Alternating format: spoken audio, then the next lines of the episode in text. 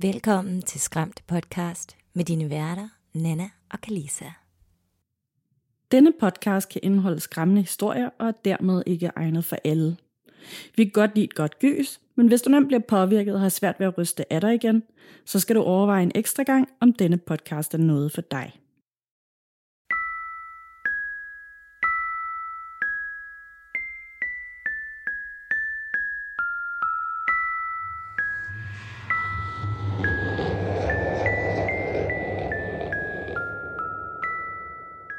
Hej Kalisa, Hej Nana!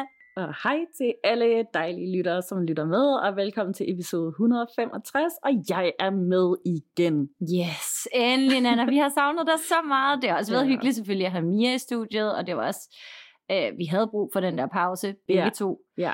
Øh, men ej, det, det er bare ikke det samme uden dig. Nej, men jeg har virkelig også savnet jer, altså, og savnet at lave den her podcast, fordi det er bare dejligt.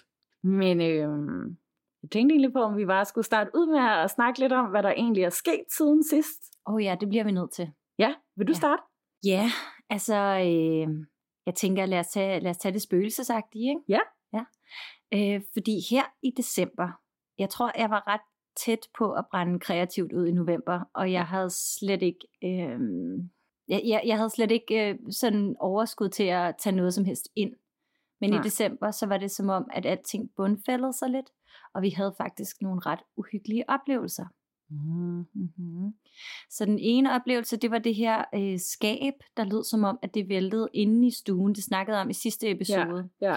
hvor at mig og drengene, vi satte os op i den der træk ud seng og kiggede omkring, og der var ikke noget, der var væltet, og det var kommet inden fra rummet af og sådan nogle ting. Det var pænt creepy. Ja. Og så siden det, så har jeg altså haft enormt mange underlige lyde, som jeg ikke kan forklare. Hmm. Det er negle, der klikker på mine døre. Ja, den er ny. Ja. Øhm, og så er det en masse klik øh, rundt omkring i huset. Og igen meget med de der teskeer i kopper. Og jeg ja. ved ikke, hvad det er. Det kommer ud fra køkkenet af, og det er ikke teskeerne, der ligger øh, forkert i skuffen, eller noget, jeg har været ude at tjekke. Øhm, og det er ikke øh, opvask, der står fremme, fordi det er meget sjældent, vi har det. Jeg har jo en forlovet, som lider af OCD, så, så det har vi ikke stående fremme. Og så en hel masse urolige nætter ja. meget uro om natten på en, på en underlig måde. Faktisk så B, hun er begyndt at sove med lyset tændt inde i soveværelset, hvor vi har sådan en lille lyskæde. Øhm, fordi hun føler også den der uro, Okay. som om der er noget, der sådan ligesom observerer. Og jeg er alene bare i dag, nu kan man så også sige, at jeg øh, her i dag, det, jeg starter min dag med at sætte hår, og så øh, se spøgelsesjagt, ikke? Og Ja. jeg, er i gang, jeg er i gang med at se Sam og Colby's Hell Week, og deres øh, Conjuring House, og sådan nogle ting. Øhm, det er egentlig ikke min yndlings, men det er noget, der kører i baggrunden, ikke? Ja. Men jeg stod og, og, og, og gjorde mig klar, og så der titter bare noget hele tiden. Der er, der er energi, der er bevægelse, det er som om, der er skygger, jeg vender mig om og sådan noget, og der er ingenting. Hmm. Ja. Så, så jeg synes, der er rigtig meget bevægelse i huset. Ej, det er, vi skal virkelig, virkelig, virkelig snart på den spøgelsesjagt hjemme hos dig. Ja, det bliver vi nødt til, fordi Ja. jeg, jeg savner efterhånden også lidt svar, om det er, ja. om det er fordi, jeg har været i en virkelig presset periode, og nu er der helt stille, og så er det derfor, jeg er ekstra opmærksom. Eller om det er fordi, at al den der energi er ved at bundfælde sig og Mm. manifestere sig til noget andet. Ja, ja, og du bruger mere og mere tid på den verden, kan man sige, end du gjorde før. Om det måske også er derfor, at det sådan måske samler lidt flere kræfter. Ja, men jeg ved faktisk ikke, om jeg bruger mere tid på det nu. Nej. Øh, fordi nu får jeg bare lov til at tale om det Ja. på en mikrofon. Du har altså også en masse klik i huset i dag. Ja, Har du lagt altså, mærke til det? Lige de her lyde øhm, i dag, det er jeg ret sikker på, bare er gulvet, der giver sig. Fordi der er nogle, når jeg har sådan hørt det der, der, hvor jeg tænker, det der, det er ikke bare gulvet, der giver sig. Der lyder det meget mere sådan højt og som fodtrin. Men, ja, men ja, der har været sådan mange lyde rundt omkring her i dag. Mm-hmm. Så du noget, eller? Mm, nej. Altså, vi sidder på din sofa Ja. øh, hjemme hos dig jo, til Ja. lytterne, der ikke kan se os. øhm, og jeg, jeg ved ikke, måske har jeg slæbt noget med mig i dag. Det, jeg, jeg kan ikke forklare det, men jeg Nej. føler mig sådan lidt... Øh, ekstra opladt af spirituel eller åndelig energi, eller sådan Jeg føler mig også sådan lidt melankolsk de her dage. Ja. Øhm, og når jeg går på gaden og sådan noget, det er som om, der er noget med. Eller, jeg kan næsten ikke. Ja. Men så det er det uhyggelige, der er sket for mig. Det var da Øh. også øh, rige, mere end rigeligt, vil jeg sige. ja, jamen det er så underligt, fordi når man ikke kan forklare de her følelser, man går rundt med, og Ja. sådan noget. Men hvad med dig? Er der sket noget uhyggeligt? Altså det mest uhyggelige er jo øh, det her med, at jeg har været så syg, øhm, og det er sådan en underlig måde at være syg på. Jeg aner ikke rigtig sådan, hvad det er, der foregår i min krop. Øh, Jeg har nogle mistanker, jeg har selvfølgelig også nogle ting, som jeg sådan står overfor at skal udredes for, og som jeg er i gang med at blive udredt for.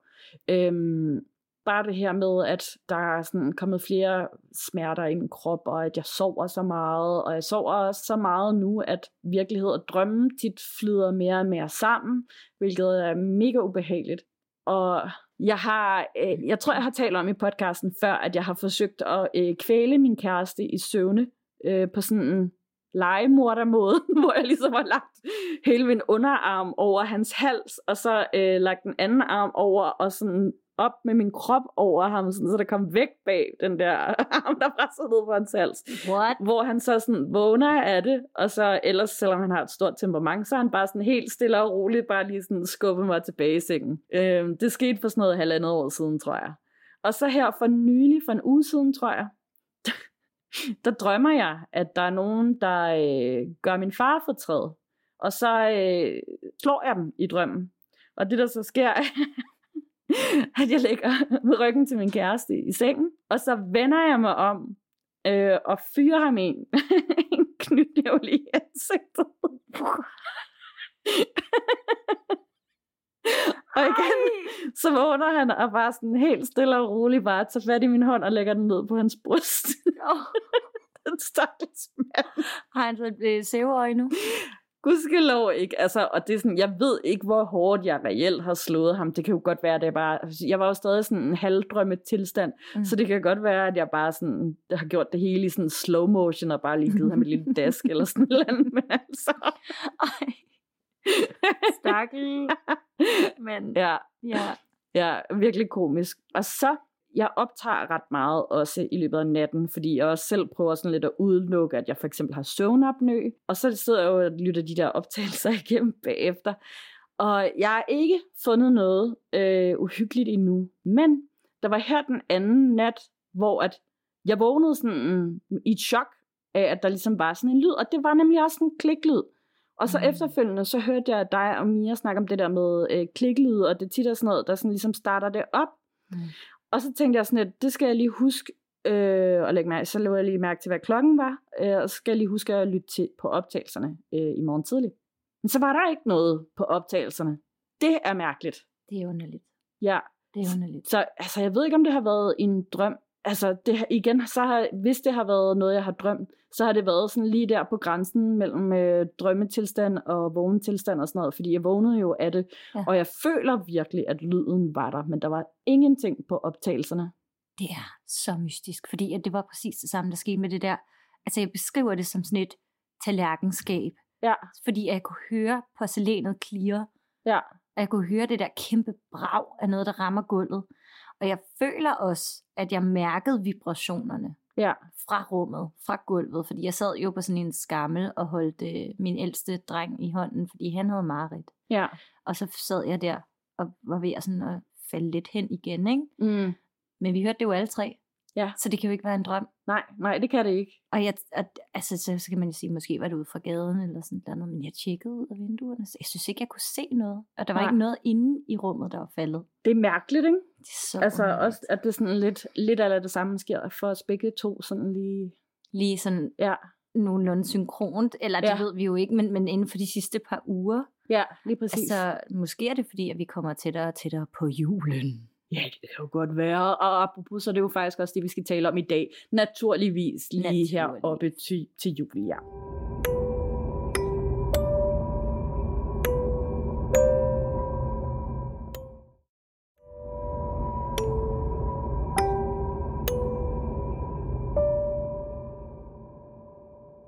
Juletiden, den tænker man jo altid sådan, i den er så sukkersød, og i hvor er det mm. godt, og vi skal have gaver, og vi skal hygge med familien og alt sådan noget.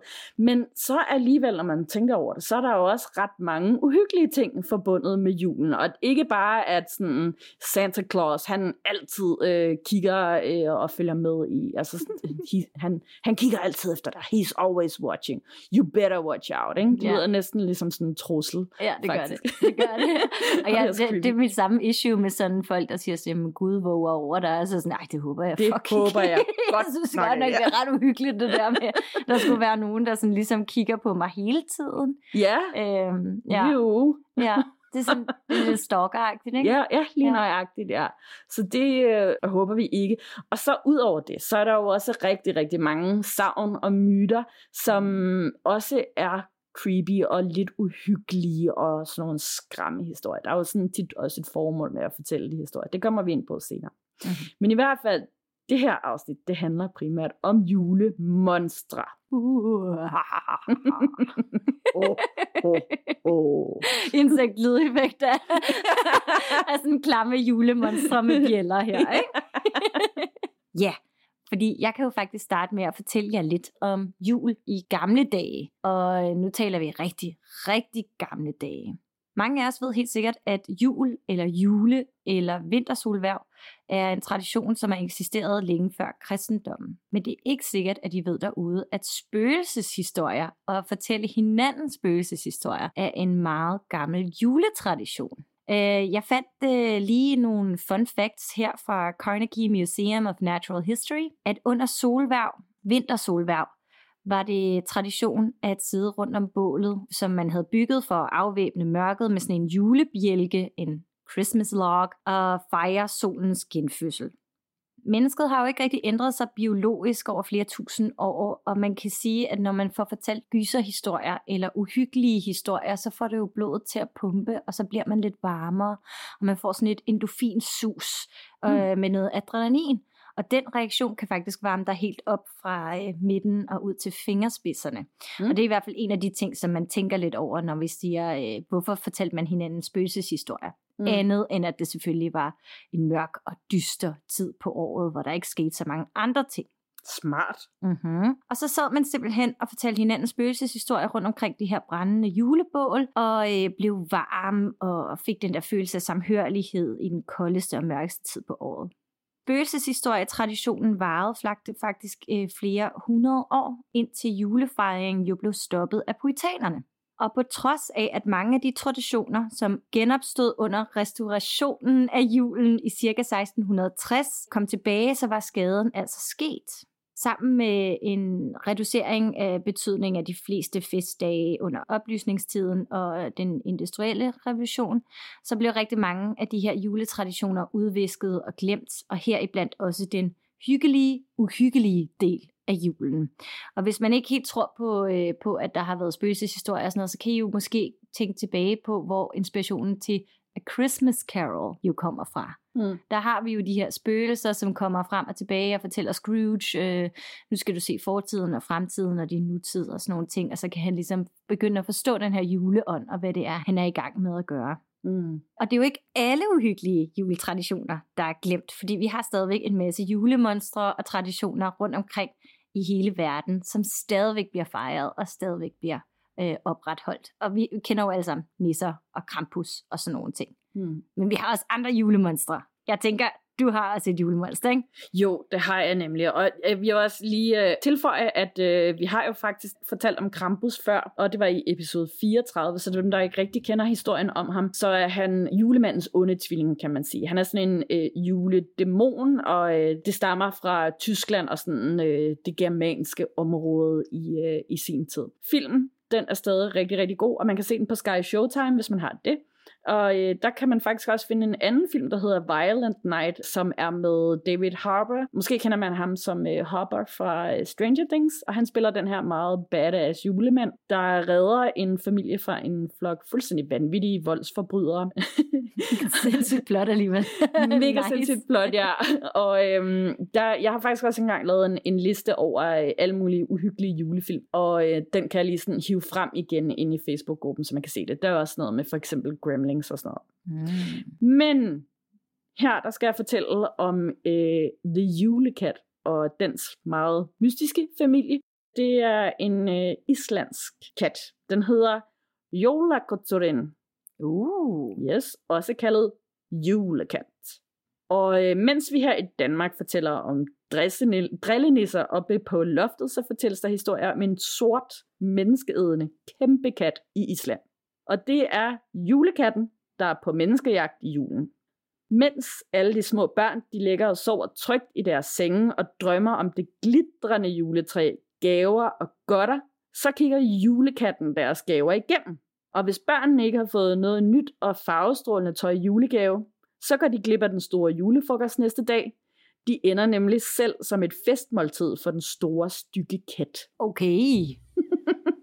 Man ved ikke helt med sikkerhed, hvornår historien om julekatten opstod, men den blev i hvert fald udbredt i hele landet i et digt af Johannes Ur Køtlum. Men for at forstå julekattens oprindelse, så skal vi faktisk et øh, spadestik dybere i øh, julefortællingerne.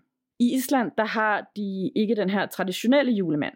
I stedet så har de en flok trolde, 12 mener jeg det er, som bliver kendt som julelats. Mm. Og øh, det lyder jo meget hyggeligt, men øh, deres oprindelige historie, den er ikke meget bedre end den om katten. Fortællingen lyder nemlig, at trollene de kom til jul, og så hentede de de uartige børn for at sætte skik på dem. Det minder jo lidt om øh, julemanden, som øh, vi kender ham, bortset fra, at han ikke rigtig øh, kidnapper nogen. Og øh, den her myte om The Yule Lads, den opstod jo selvfølgelig også som sådan en skræmmehistorie for at få børnene til at opføre sig artigt.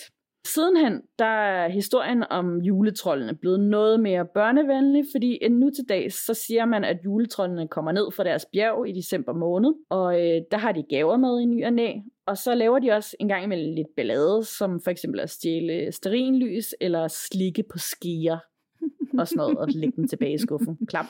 Ja. Og lidt underligt. Hmm. Deres udseende, de gik fra at være nogle meget troldeagtige, uhyggelige og grimme væsener, til at nu i dag, så er det mere sådan nogle nisser, som vi kender, med røde huer og skæg og sådan noget. Ikke? Men alt er ikke julerødt i Troldeland, for deres mor Gryla, hun var nemlig en heks. Og I ved jo, hvordan det er med hekse. De har meget tit en sort kat med sig. Og øh, det er selvfølgelig også derfor, at hun er vigtig i den her historie, fordi det er jo hendes kat. Det er hendes børn, The Julelads, og det er også hendes kat, The Julekat. Det var altså sådan, det opstod med, at The Julekatten, den øh, sneg sig ud i decembernatten og spiste børn i læsset tøj. Stakkels fattige børn og Stakkels bløde bakker kom lige pludselig sådan på toplisten over ønsker, ikke? Altså, man hader normalt som barn, at man får en blød pakke, ikke? Så det Ja. sådan, åh, det er hjemmestrikket sokker, eller åh, det Ja, er et halsterklæde. Ja. Og så åbner man det, og så er sådan, okay, gudskelov bliver jeg ikke et af julekatten, så i det mindste. Præcis. Men der er faktisk også en forklaring på, hvorfor, at, hvorfor er det her, altså hvorfor er det lige tøjet, der er vigtigt i den her historie. Det var nemlig sådan, at øh, Island de begyndte at eksportere uld ud i øh, middelalderen allerede. Og øh, uldproduktionen, den var derfor ikke kun vigtig for, at øh, folk kunne holde sig varme. Den var jo selvfølgelig også altafgørende for deres økonomi i landet. Og ulden var endda så værdifuld dengang, at øh, det i nogle tilfælde også blev brugt som betaling, hvis man ikke havde penge. Når der så var styr på vinterforåret, så var den vigtigste opgave i hjemmet at spinde og væve uld, og alle i husholdningen deltog i arbejdet med at lave tøj til familien og til at spinde garn, som skulle sælges. Det var altså nødvendigt for familiens overlevelse, at alle, også børnene, deltog i arbejdet. Og dengang, der var julen jo ikke den her store gavefest, som vi kender i dag. Så hvis alle familiemedlemmer havde været produktive nok, så kunne man være heldig måske at modtage en julegave, som så oftest var et stykke beklædning. Øhm, og selvom du netop siger, at øh, bløde pakker er børns værste mareridt i dag, så øh, dengang drømte man faktisk om at få et stykke tøj i julegave, så man ikke blev spist af den her meget stykke og øh, grådige, voldsomme kat, hupske kat. Jeg synes, han lyder hyggelig. Jeg vil gerne have julekatten som, øh, julekat. som, som sådan en kæledyr. Ja. En kæmpe stor tiger size. Er sådan en stor, sur kat, forestiller mm. mig det er. Ja. Øhm, men så tænker man måske, hvorfor var det egentlig, at den her kat kun spiste børn, der ikke havde fået nyt tøj til jul? Det gjorde den, fordi at det betød jo så, at de her børn, de havde været alt for dogne med at producere uld. så på samme måde som juletrollene, så øh, var julekatten jo faktisk altså på udkig efter uartige børn, og de var uartige, fordi de havde været dogne.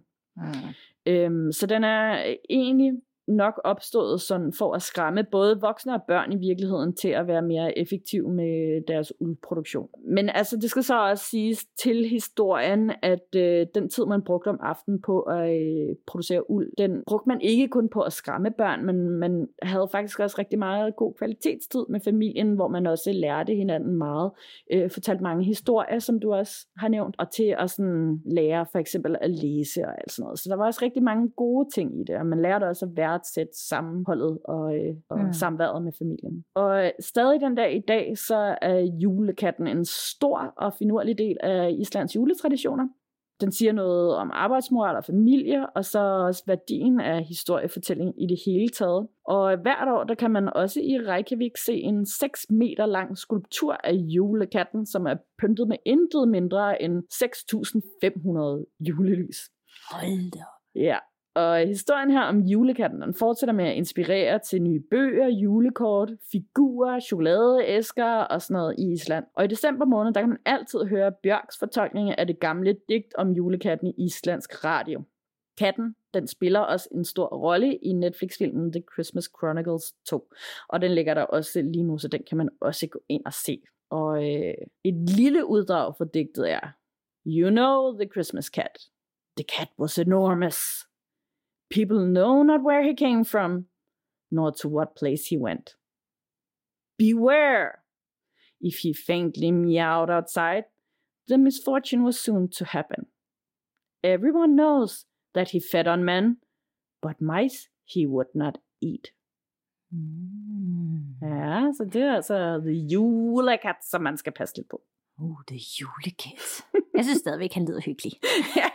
Jamen, der er også, altså, der er jo også meget sådan nogle Disney-film og sådan noget juletegnefilm og sådan noget, der er jo også altid sådan en øh, kat, der ligger og hygger sig ved pejsen og varmer sig, og sådan, ja. eller kravler rundt i træet og er fascineret. Øh. Ja, alle julekuglerne ja. og lysene og sådan nogle ting. Ja. Ja, ja, ja. ja. Men jeg tror også bare, det er, fordi jeg er et kattemenneske. Så jeg, sådan, ja. jeg, hvis det måske var øh, sådan en, en, en ulve, glupsk ulv, eller en øh, julealligator, så ville jeg være mindre tilbøjelig til at synes, at du skulle være mit kæledyr. Ja. Men, men, men man kan godt forestille sig, hvordan det ville have været ekstremt skræmmende for børn øh, ja. at forestille sig det her julekattemonster, Nemlig. som bare sådan har stridbørster og sådan tyk hale og skutterryg og miau og ud i laden og ja. kryber tættere og tættere på. Ja. ja. Gule lysende øjne alt det der. Nemlig. Helt sikkert. Nå, jamen det var øh, julekatten fra Island. Og nu skal vi videre til øh, Grækenland og Sydøsteuropa. For der har jeg fundet sådan nogle små skyggenisser. Uh. Deres navn er svært at udtale. Ja. Alle de øh, julemonstre, jeg har fundet, de er virkelig svære at udtale, men jeg gør mit allerbedste, så øh, nu kommer det. De hedder Kalikansarui. Kalikansarui. Det er en øh, gruppe blinde skyggenisser, der lever under jorden det meste af året, hvor de saver på verdenstræets rødder. Altså verdenstræet, det er det her motiv, der ligesom forbinder jorden med himlen. Ja. De dukker op i løbet af de 12 første dage af julen, fordi dengang så fejrede man jul længe, ja. og ikke bare de her klassiske fire dage, måske kun en dag, som de fleste danskere gør. Jeg tænker sådan lille juleaften, juleaften, ja. første juledag, anden juledag. Ja. Men de kommer derop, øh, kommer op til overfladen for at skabe kaos og forvandle alle små spædbørn født i den her tid til andre kalikansaruier. Hvis du gerne vil beskytte dit barn, så skal du binde dem ind i halm og hvidløg. Og hvis du vil beskytte dit hus, så skal du øh, lave et bål ude foran hoveddøren, og så øh, lad det være brændende. Ved siden af bålet, der skal du lægge et dørslag. I kender godt sådan en si, man ja. bruger til at sige øh, frosne ærter eller spaghetti. Og sådan noget. Fordi så kan skyggenisserne nemlig øh, komme hen til bålet, og så bliver de distraheret af dørslaget og prøver at begynde at tælle alle hullerne. Men de vil bare vild ved tallet 3, fordi det er det hellige tal, og så start forfra. er det ikke bare så sjovt? Jo. De lyder også ret søde. Ja. Altså, øhm, Øh, selvfølgelig er det ikke så rart, hvis de kommer og kidnapper dit spædbarn og gør den til en lille skyggenisse under jorden, der Nej. skal save i verdenstræet. Og men... hvorfor saver de i rødderne i verdenstræet? Jeg tror bare for at lave kaos og ballade. De lyder Nå. lidt som sådan nogle drillenisser, ja. men sådan måske en lille smule voldsommere end vores sådan hyggedrillenisser, der sådan øh, drysser sne rundt omkring i huset, eller binder snørbånd sammen, eller kommer pebernødder ned i din jakkelomme ja. og sådan noget. Nå, men vi har også en her fra øh, Østrig og Tyskland. Det er Frau Pashta, og Frau Pasta er også kendt øh, under navnet Bershta, og er en gudinde fra den alpinhededom Skødag. en alpinhededom fra den tidlige middelalder. Hun er knyttet til Berchtag Tagen, som er en Berchtag dag, men det hedder også Hellig Tre Kongers Aften og det finder jo sted den 12. aften efter jul, den 6. januar. Hendes navn betyder den lyse, fordi alt afhængig af dit adfærd, så kan hun enten fremstå som en lysende, guddommelig kvinde, men hun kan også være en skræmmende gammel heks med en næse lavet af et langt fuglenæb, en stor klumpfod og så i laset tøj med en kniv siddende under sin nederdel.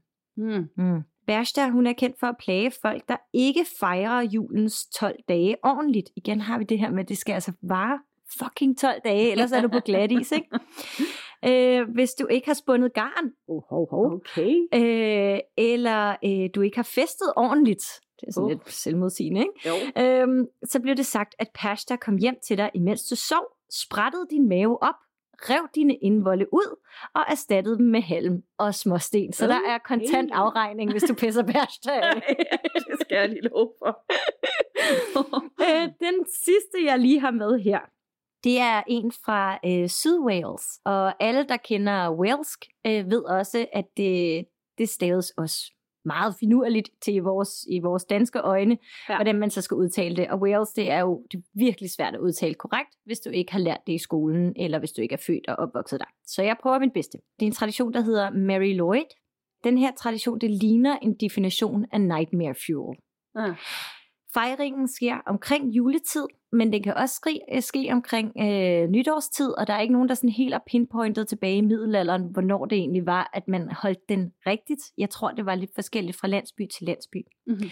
Men det involverer, at, øh, at de waleske indbyggere ifører sig et hestekranie og et lagen. Og hvis man ikke havde øh, kunne få hovedet ind i hestekraniet, så placerede man det på en pind, og så trak lagenet ud over sig. Jeg har en masse billeder, som jeg nok skal vise jer. Det ser simpelthen bare så meget uhyggeligt ud. Meget, meget mærkeligt. og så går de så i et optog med de her hestekranier øh, fra dør til dør, og så synger de for at komme ind til middag. Så i løbet af den her sang, så skal der ske tre vers, der skal udveksles mellem dem, der bor i huset. De skal, de skal sige, nej tak, du må ikke komme ind og så skal de synge en anden sang, det andet vers, det med hestekranierne, jo, vi vil gerne ind. Og så skal indbyggerne i huset så sige, nej, du må ikke komme ind og synge det, ikke? og så til sidst får de selvfølgelig lov til at komme ind og få mad og drikke. Der er også mange landsbyer, som øh, efter de har været inde og spiser og drikke og hygge og fejre, jamen så tager de ud på torvet, og så spiller de trommer, og så danser, og det ligner virkelig noget fra Vikings, eller øh, jeg kommer til at tænke på den der gyserfilm The Village, nu ja, det, der er det ja. godt nok grisehoveder, ikke? men det er jo. sådan lidt den samme atmosfære, vi er inde i her. Og øh, hvis der så ligger et hestehoved, eller et hestekranje på dit dørtrin dagen efter, så tillykke, så kan du forvente medhold og rigdom til hele foråret. Hmm. Det bliver ikke forklaret, hvorfor det skal være heste. Det bliver heller ikke forklaret, hvorfor at man skal gå dør til dør. Men det ser så heavy metal ud, at alle folk går rundt med de her hestekranier ovenover deres hoveder. og der er også nogle andre figurer, som er en fast del af det her optog. Der er for eksempel som regel en, en rytter, øh, som går rundt med en pisk, og så er der en anden, som går rundt med en høj hat og meget fint jakkesæt. Og den her tradition, der bliver stadig fejret den dag i dag rundt omkring i Wales. No. Og det ser så sejt ud. Ej, hvor vildt. Mm-hmm. Men igen, der er ikke sådan en klar tidlig dato. Nej. det er sådan nok bare, om vi har altid gjort det den, den 21. december, og så har de bare gjort det den 21. december, for eksempel, ikke? ja. Men det var altså lige mine julemonstre, øh, som jeg havde med. Og øh, jeg, jeg vil helt klart gerne være med til en øh, Mary Lloyd øh, fest. Det lyder så sikkert. Det er fedt. det lyder virkelig fedt. Altså, det minder mig lidt om nogle andre historier, jeg har hørt. Øh, det har så været øh, i forhold til Halloween, mm-hmm. hvor det også har været sådan noget med, at øh, man skulle stille ting uden for døren. Der har tit været noget med det der med, at man skulle stille ting uden for dørene, for at øh, enten forhindre noget i at ske, eller tiltrække noget andet, eller sådan noget. Ikke? Mm-hmm. Det er ret spændende. Og ja. lidt interessant også at vide om sådan, det er, hvordan de har fundet på det her. Er det måske sådan alle de der spændende svampe, de har været ude og plukke i efteråret, som de har fået spist, eller hvad?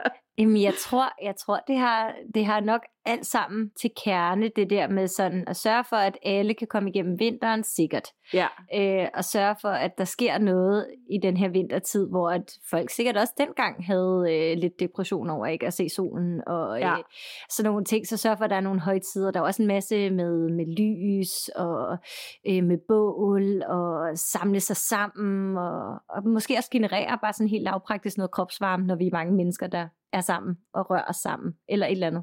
Ja, men det er rigtigt nok. Altså, der er jo mange lavpraktiske ting i det helt sikkert også. Ja, ja. Jeg kommer også til at tænke på det gode gamle husråd, apropos det med dørtrinnet. Øh, hvis du gerne vil sørge for at have et sikkert hjem med god energi, så skal du jo have rosmarinplanter på dørtrinnet øh, af din hoveddør. Det siger min mor altid i hvert fald, og det har hun altid gjort. Og hvis, hvis du gerne vil have onde ånder ud af dit hus, så skal du drysse salt i hjørnerne. Ja, ja. ja.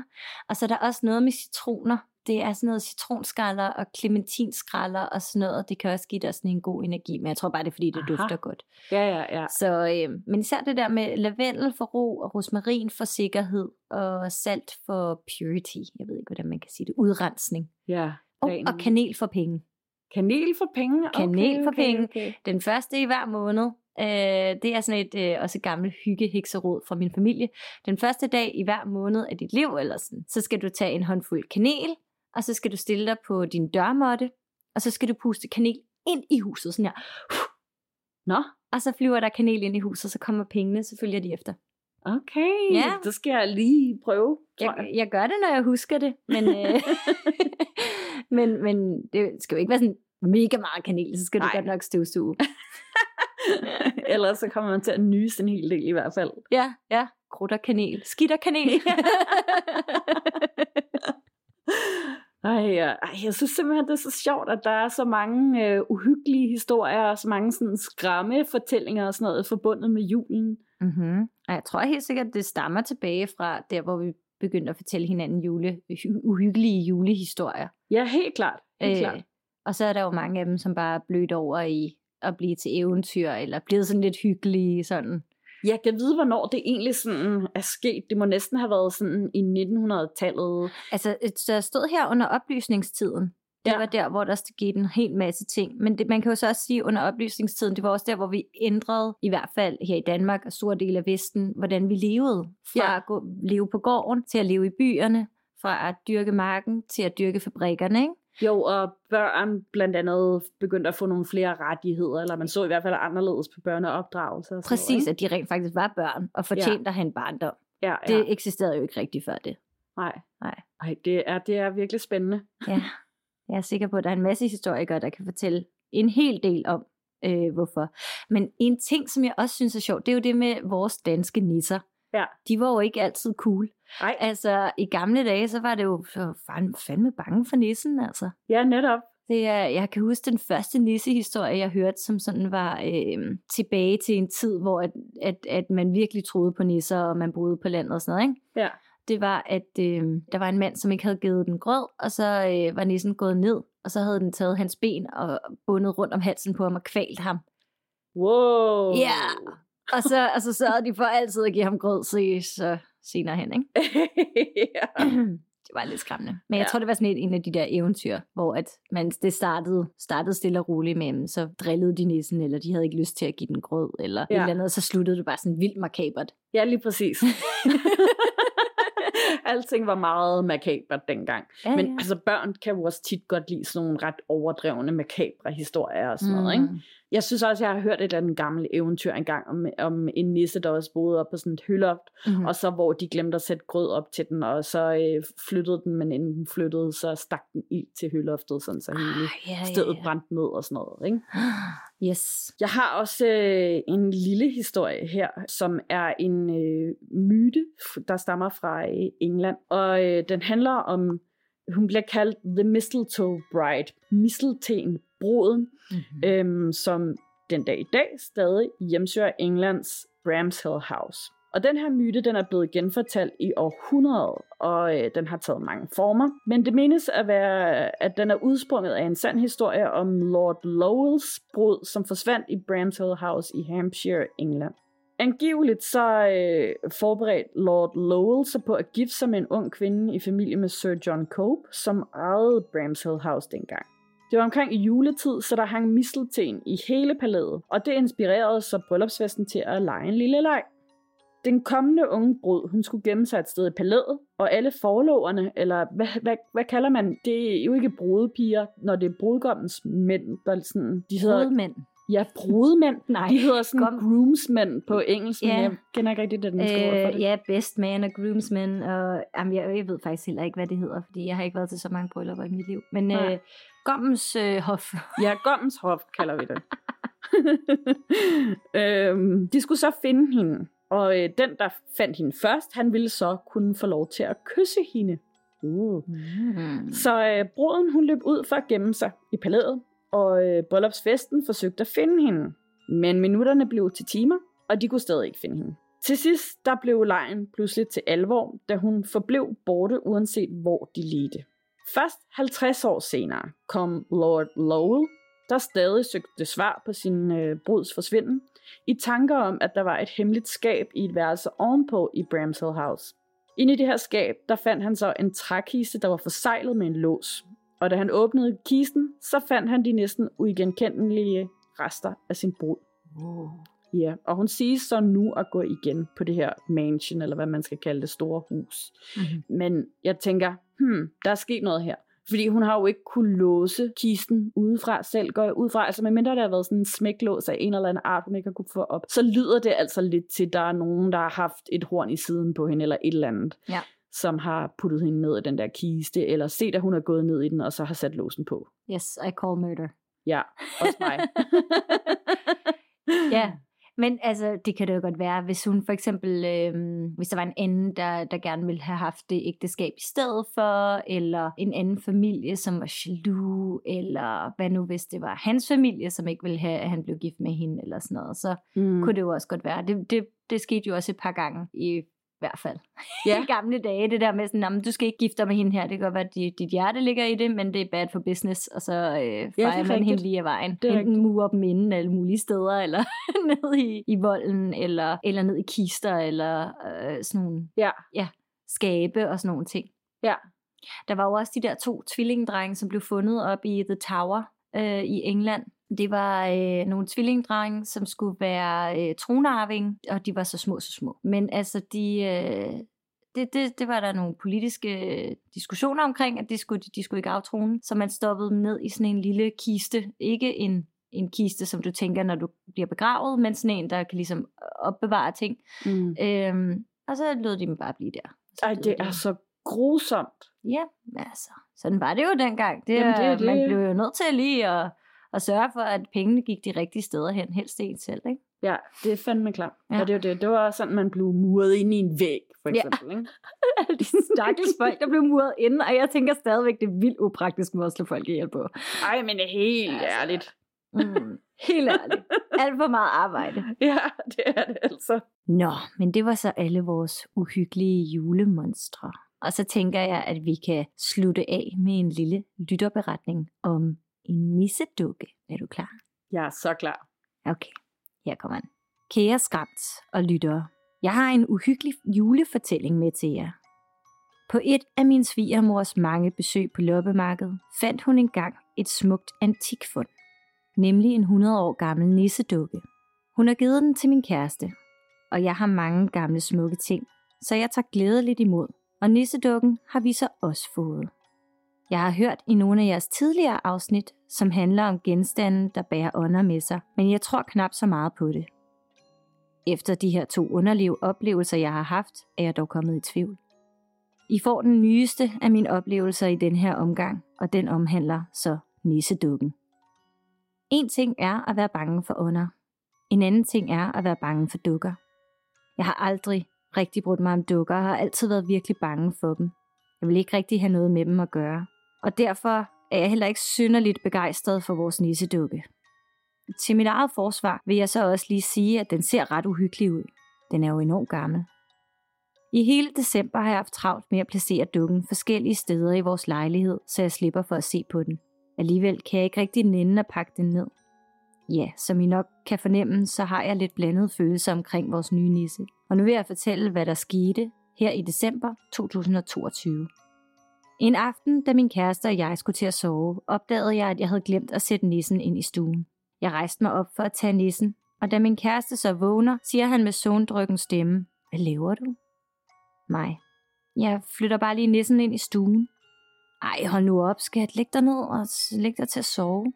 Jeg var også meget træt. Jeg skulle tidligt op, og jeg lod nissen stå der, hvor den var, og faldt i søvn. Men cirka klokken to om natten vågnede jeg ved, at min kæreste lå og vred sig i sengen, imens han sagde, nej, nej, lad være, lad være. Og jeg vækkede ham stille og sagde, du drømmer, du har mareridt. Han faldt til ro igen og sov videre. Næste dag spurgte jeg ham om, hvad det var, der var sket den nat, for han plejer aldrig at ligge og have mareridt på den måde. Han fortalte mig, at han havde haft en slags søvnparalyse, og at der imens havde været den mest uhyggelige dæmoniske stemme helt tæt på hans ansigt. Stemmen var lys og drilsk. Den talte et sprog, man ikke kunne forstå, som om der blev fremsagt en eller anden form for trylleformular, og det var bestemt ikke rart. Og jeg udbrød uden at tænke, Gud, så var det nissen. Hvor til han svarede, ja, jeg tænkte faktisk ret meget på nissen, da jeg vågnede. Hvad tror I, at det var? Jeg har svært ved at tro, at det virkelig var den der nisse. Men for en sikkerheds skyld har jeg givet den æbleskiver. Og selv om den er uhyggelig, så kommer den ikke tilbage i kassen, før julen er forbi. Glædelig jul til jer. I gør det så godt. Mange hilsner. Anonym. Mm, hvorfor kommer den ikke tilbage i kassen, før julen er slut? Er det er sådan, er fordi, at øh, så bliver den vred, eller hvad? Ja. det må det da være, ikke? Altså, jo, jeg vil også lige jo. sige, den her er tilbage fra 2022. Mm. Øh, vi gør vores allerbedste på at tage de gamle, så de kommer øh, med i cirkulationen her, ikke? Jo. Øhm, men jeg synes bare, at den her, den var, den var så fin, fordi jeg kan levende forestille mig den der antikke nissedukke. Ja, det kan jeg også sagt. Min første tanke, sådan, ja, sådan en øh, antik nisse, det, jeg ved ikke, altså, jeg er jo en idiot, når det kommer til antikke spejle og sådan second hand køb spejle og sådan noget. Det går jeg ikke af vejen for. Men en nisse, der tror jeg måske, det var ikke noget, jeg havde hvad med, købt. hvad med en dukke? Nej, aldrig. Du har ellers sagt lidt. Du har lidt, du har lidt hintet til, at du godt kunne tænke dig at gå ind på eBay og købe det sådan en øh, forbandet dukke, bare for at se, om der sker noget. Ja, jo, altså yeah. jeg har jo den der... men det er rigtigt. Altså, jeg har jo den der sådan stupide nys- nysgerrighed omkring det, ikke også? Altså, jo, det er måske rigtigt nok. Jeg kunne måske godt finde på det, bare for at se, ikke? Mm, mm. Ja. Ja, men jeg tror, jeg har brug for, at det sådan er sommer og lyst og god energi og mere overskud og sådan noget, før at jeg gider at slæve noget dæmonisk med ind, bare for at teste. ja. jeg tænker, at jeg har ikke brug for mere, øh, mere Ej. lige nu i hvert fald. Men jeg er også nysgerrig, og der ja. er jo også en grund til, at dels at vi sidder og laver det her, ja. men dels også, at vi altså, dyrker det så meget i vores fritid, ikke? Jo, altså se alle de her optagelser, gå ind og tjekke det ud, øh, lytte til andre folk, snakke med andre folk om spøgelser og sådan noget. Ja, og jo mere man beskæftiger sig med det, jo mere modig bliver man også, oh. eller sådan mere vil have mere og sådan noget. Faktisk så, øh, jeg er med i den der Facebook-gruppe, som hedder øh, Hardcore Gyser Fans, mm. og der er rigtig mange, der skriver sådan, åh, jeg bliver aldrig nogensinde bange for noget mere, der er aldrig nogen film, der sådan rigtig kan skræmme mig mere. Og det er jo sådan lidt trist, det der med, når man sådan har set det hele, så skal der mere og mere til, at man ikke sådan føler, at man kan blive sådan rigtig godt skræmt igennem mere, ja. ikke? Jo, det snakkede jeg med Mia om sidst jo, Ja. øh, i sidste episode, fordi det er nemlig også sådan, det bliver mere og mere en ekstrem sport, ikke? Jo. Man går fra at se gyserfilm, til at lege ånd i glasset, til at urbex in the middle of nowhere, øh, Ja. og, så, så, og så til spøgelsesjage in Ja. the middle of nowhere, Ja. øh, fordi urbexing og spøgelsesjagning jo er to forskellige ting. Men bare det der med, sådan, at vi hele tiden skruer lidt op for blusset, Ja, og jeg kan, præcis. jeg kan godt mærke, at sådan, jeg er også kommet dertil, hvor at jeg er okay med at skrue lidt op for blusset. Ja. Også derfor sådan, jeg er okay med at snakke med klaverjante nu. Det Ja. ville jeg aldrig have ture for fem år, ti år tilbage. Altså, der vil jeg jo slet ikke have det ind i mit hus på en eller anden Nej. måde. Altså, hvis du forstår, hvad jeg mener. Ja, ja. Okay, hvis du er en eller anden portal, eller hvis du er et batteri for, for ånder, jamen så skal du ikke herind. så skal vi gå ud og få en kop kaffe i stedet for. Ja. Jamen, jeg forstår, altså mine grænser har også rykket sig bare i forhold til at lave den her podcast. Jeg legede ånden i glasset, da jeg var lille, Mm-hmm. men der forstod jeg det jo heller ikke. Og så sådan, i mit voksenliv har jeg tænkt, jeg skal aldrig nogensinde øh, lege med sådan en Ouija-board, fordi det kan jo gå helt galt. Mm. Og så nu, øh, hvor vi har snakket om det, og vi har snakket med Mia om det, og Mm. hun har også øh, sådan øh, lidt debunket alle de der myter, som den katolske kirke har skabt omkring Ouija-boards og sådan noget. Mm-hmm. Så er jeg blevet mere sådan, okay, det vil jeg faktisk rigtig gerne på Ja. et tidspunkt. ja, åbne lidt op for det, ikke? Altså, ja. øhm, men igen, jeg har, det, jeg har det stadig lidt stramt med at skulle øh, prøve at tage kontakt til det, som er i mit hus. Det kan jeg godt forstå. Det fordi, hvis du først påtaler det, hvis du først siger det højt, Ja.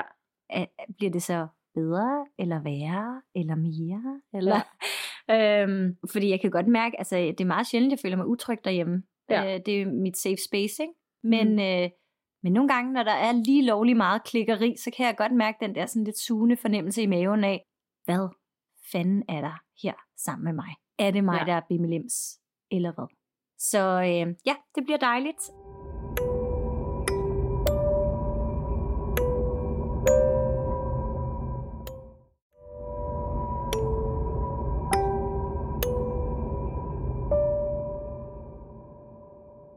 Næste gang skal vi jo snakke mere jul.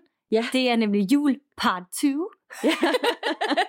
hvor der kommer endnu flere juleberetninger, og den kommer jo ud den 23. december, ja, surprise. Surprise. Fordi at øh, nu øh, er I jo gået glip af et par uger, fordi jeg har været syg, og vi har været mm, super stresset. Og Ja, vi har begge to haft rigtig, rigtig meget. Nemlig. Og vi havde faktisk allerede i forvejen planlagt, at der skulle komme sådan en lille ekstra julesurprise ud til øh, folk, der sådan gik måske og kede sig, eller sådan går og forbereder og er i gang med at pynte juletræ og sådan noget, og er blevet lidt sådan træt af alt det der sukkersøde, der er mm. Mm. på tv og i radio og alt sådan noget, Yes. og havde brug for sådan lidt mere juleuhygge. Ja, juleuhygge som i de rigtig gode gamle dage. Nemlig. Yeah. Så tak for snakken, Nana. I lige måde. Og tak til alle jer derude. Vi lyttes ved næste tirsdag. Og pas nu på, at du ikke bliver alt for bange for din egen skygge.